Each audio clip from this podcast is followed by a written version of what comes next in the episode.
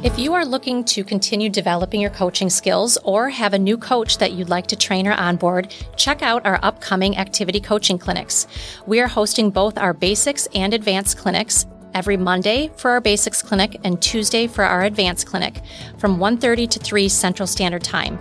It runs October 2nd through November 6th, and you can learn more and register at HeatherPriceConsulting.com.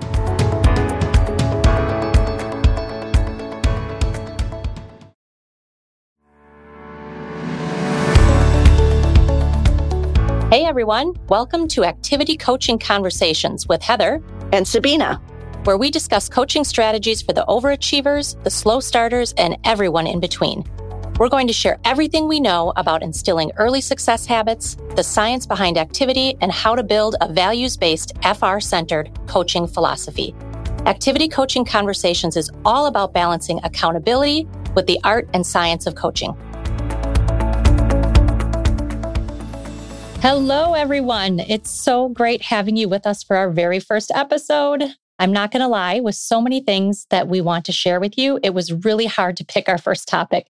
So we've decided to start at the beginning with a foundational piece of activity coaching, and that is deciding who to select as the ideal activity coach and the important roles that the activity coach plays. So I'll start with some considerations on who should take on these responsibilities, and I'll discuss the different hats that they wear. And lastly, we'll wrap up with our highly anticipated, say that again, role play segment. Heather, let's dive in. All right.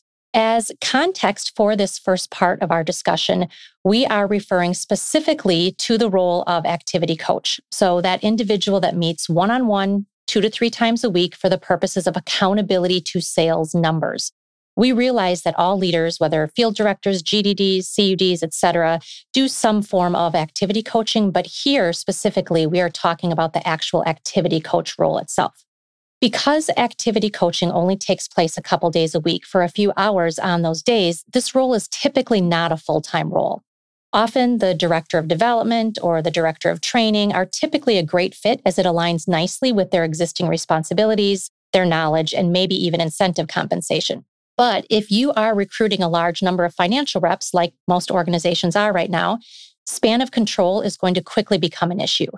And that is when leaders start to look to other roles to fill that need.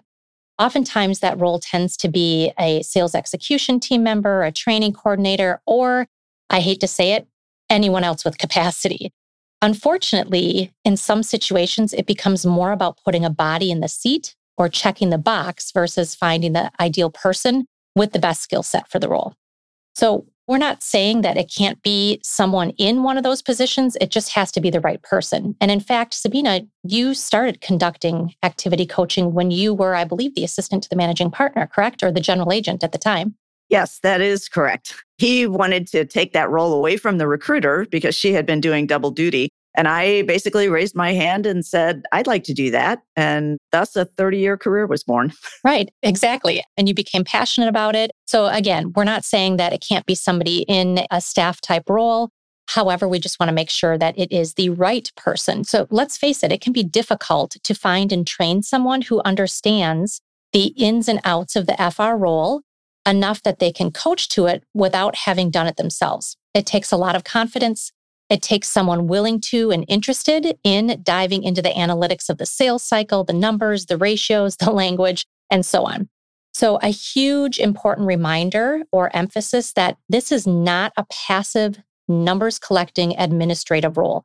If you want results, if you want more pace setter first 40s, second 60s, or FRs hitting those success milestones, you need to realize and believe the importance of the role, the impact that it can have, and then really select and train that coach accordingly.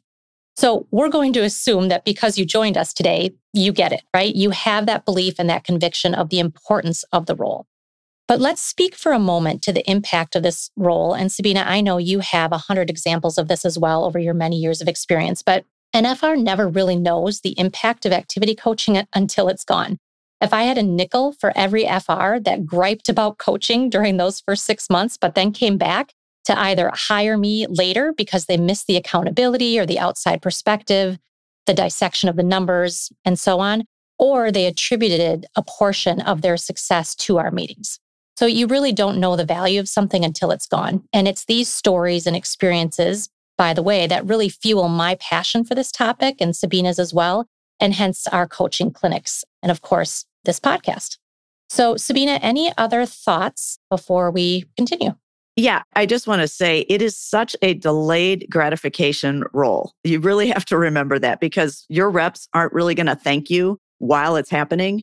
But I can tell you from my experience, and Heather, I'm sure you'll agree, people will often come back to you as far out as 2 or 3 years later and quote something you said back to you. You might not even remember that you said it. So first of all, keep in mind, words have power and they land. And a lot of times the ones that you least suspect will stick. It's only in retrospect that you realize what an impact you've had on someone's career. I've spent my entire career in the under 5 years of service space because I truly believe that if you raise them up right in the beginning, you'll have far fewer issues down the road. Absolutely. So now that you know who makes a good activity coach, I'd like to share some of the roles that person will play as they're coaching. So there are really 4 main roles for an activity coach, or 4 different hats that you'll wear. And really, sometimes you'll go through all 4 in one meeting. So let's start with the first one, which is the drill sergeant. This is the directive, tough love role that may involve some conflict. Because you'll be coaching at the very beginning of the career, it's important to be clear and concise about the path to success and bringing your reps back to that quickly when they veer off road, and they will, trust me. This role can be a little uncomfortable for some people, but it's a necessary part of successful activity coaching. So when you think about the drill sergeant, the trait I associate with that person is courage, because it takes some courage to be direct. So as you're thinking about who would fit this role, this person has to have some courage. So what the drill sergeant sounds like. Heather, if you continue to perform at this level, it's unlikely that you'll hit the goals you told me were important to you. So powerful. So Heather, how do you feel when I say that to you? Yeah, I mean, like I said, really powerful, right? I mean, it puts the onus on me. And what I like about it too, and this is what comes to mind when I think about drill sergeant, is that it's not mean, it's clear, right? It's not mean, it's direct. Exactly. And it reminds me of Radical Candor, a book by Kim Scott, and something that we actually utilize as content in our clinics is the importance of that direct, clear communication. So to me, when I heard that, it was clear and it was direct. Mm-hmm. I want to clear up, the drill sergeant isn't yelling at you. Mm-hmm. Like when I was in my drill sergeant mode, the tone of my voice and my demeanor was much as you are hearing right now. So it's just that direct verbiage. Now, the second role is the one that most people gravitate toward, and that's the cheerleader, right? That's the encouraging role, the I believe in you role, the role that recognizes victories large and small, and the role that believes no compliment is too small. This is the role, as I said, a lot of people gravitate to, and it's probably the most fun role. The trait I associate with the cheerleader is positivity, right? It's difficult to be a negative cheerleader. Try it. It's kind of funny. So this is what the cheerleader sounds like. Heather, great job on getting your first 25 fact finders done in a single month. You're demonstrating that you have what it takes to be really successful, and I believe in your bright future. So Heather, how do you feel when I say that to you? I feel proud of myself. Gosh darn it, I did a good job.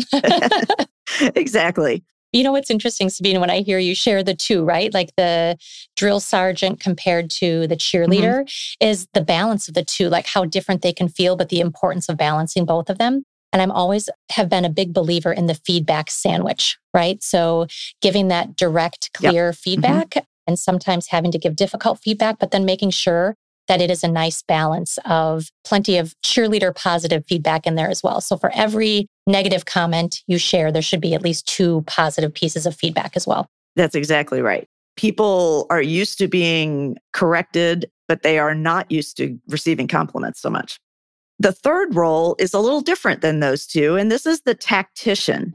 This is the Granum-specific role, the role that knows the averages and ratios and how to apply them to a specific rep's situation. This role requires you to not only know the numbers, but be versatile enough to apply them to individual situations. The trait I think of with the tactician is knowledgeable. To be a good tactician, you have to know your stuff inside and out. So this is what the tactician sounds like. Heather, you're seeing the right number of people, but you're only asking 65% of them for referrals. Let me show you how a 10% increase in the number of times you ask plays out through the rest of the sales cycle and can have a dramatic effect on your results. What do you think about that, Heather? How does that make you feel when you hear it?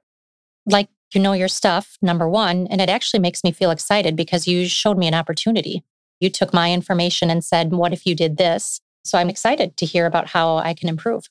The other thing with tactician, like my little pointer would be think back to your elementary, middle school, high school days when you were trying to memorize facts and get out some flashcards, right? Put your numbers on there, your ratios on there, really memorize those numbers. I can't emphasize enough, like you said, the role of tactician. And a great way to do that is to just make some flashcards for yourselves and memorize. Mm-hmm. Absolutely. This is the role that makes Granum specific, and it's not just generic. It's much more precise than just see more people or find better people or something like that. And that brings us to the fourth and probably the most important role, which weaves through the other three, and that is that of truth teller. This is the role that looks people right in the eye and tells them the truth of their situation as you see it. Now, I believe it is possible to tell what I call the kind truth. And the key to that is to remember that your ability to tell the truth is directly proportional to the strength of your relationship to the rep. In other words, if you've built a relationship with your reps based on trust and mutual respect, they'll be much more inclined to hear you when you're in that truth teller mode. If people know that you care about them, you can say just about anything. I think the two big traits that I think of when I think of being the truth teller are kindness and patience. You can tell people the truth, and in that moment, they might not like it. In fact, they may get up and leave. But I promise you that they'll think about it. And I can't guarantee they'll come back later and say you were right, but sometimes they will do just that. And even if they don't, you have to rest in the knowledge that you honored your part of the equation. And what they do with that truth is up to them. Now, one role that you don't play is that of a therapist, although it's going to feel from time to time like that's exactly what you're doing. Right?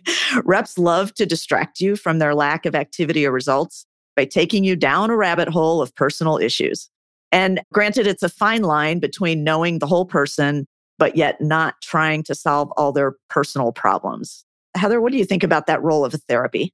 No, I absolutely agree. And I will say there are times, though, where I have had people that I've been coaching and I literally have felt like they did need some professional help or some therapy. And I do believe it is your job to perhaps point that out to them. Again, that kind truth and that direct truth. It's not your job to fix it for them, right? But it might be your job to point them in the right direction of where they could find resources.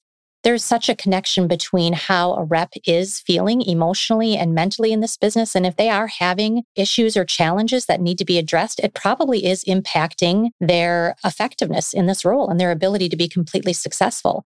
So no, you are not a therapist, but if you identify any opportunities or situations where you might need to refer them, certainly don't be afraid to do so. Yep, exactly. That's exactly right. And you want to know them because people are not different at home than they are at work in a perfect world, right? Like you bring your whole self to everywhere in your life. And so you want to know that whole person. Absolutely. Let's transition. It's time now for our signature, Say That Again, segment where we will provide our listeners with some relevant, easy to use language that they can implement in their next meeting. So let's jump in. Say that again. One question we get fairly often is how to respond when an FR says, you don't understand, you've never been a rep. Now, we know that most activity coaches aren't reps and haven't been, so it's important to be armed with a calm and measured response that's not defensive, even though you will want to defend yourself with every bone in your body. It's important to understand that most reps who say this to you are struggling and frustrated. The best defense is a good offense, right? So understand that this is really not about you at all. You will very seldom hear a high-performing rep say this. So Heather and I are going to do a quick role play to demonstrate a simple response that will prevent a defensive posture or an argument. Sabina, you just don't understand. I mean, you were never a rep yourself. Heather, you're right. I'm not a rep and I haven't been one. But I'll tell you this, I have tremendous respect for people like you who are reps and have taken on that challenge. You've jumped into the arena and are working at something that would send most people screaming in the other direction. My goal is always to help you do the best possible job building your business and serving your clients. Tell me, are your mentors and peers telling you something different than what I'm telling you? Right? I think that's probably how they're going to respond. I mean, how do you argue with somebody who said they want what's best for you, right? I mean, your goal is to help them be successful and to do the best possible job. I also love the question, what's frustrating you most right now? Because really, they're probably frustrated with themselves. They're not frustrated with you, right? Exactly. And so it takes the focus off of you and it puts the focus where it really should be, which is how are we going to help you get better? So I love that. It's so powerful and it creates alignment with the team. So really good. Awesome. All right. Well, that is it for today on the roles of a coach. We hope you took something of value that you can use immediately. Make it a great day. Thanks for joining us today for Activity Coaching Conversations with Heather and Sabina. If you found value in this conversation, please like, share, and leave a review in your favorite podcast app. And to learn more about our activity coaching clinics and how to hone your skills, visit HeatherPriceConsulting.com. Link is in the show notes. Thanks again for listening. Keep learning and growing.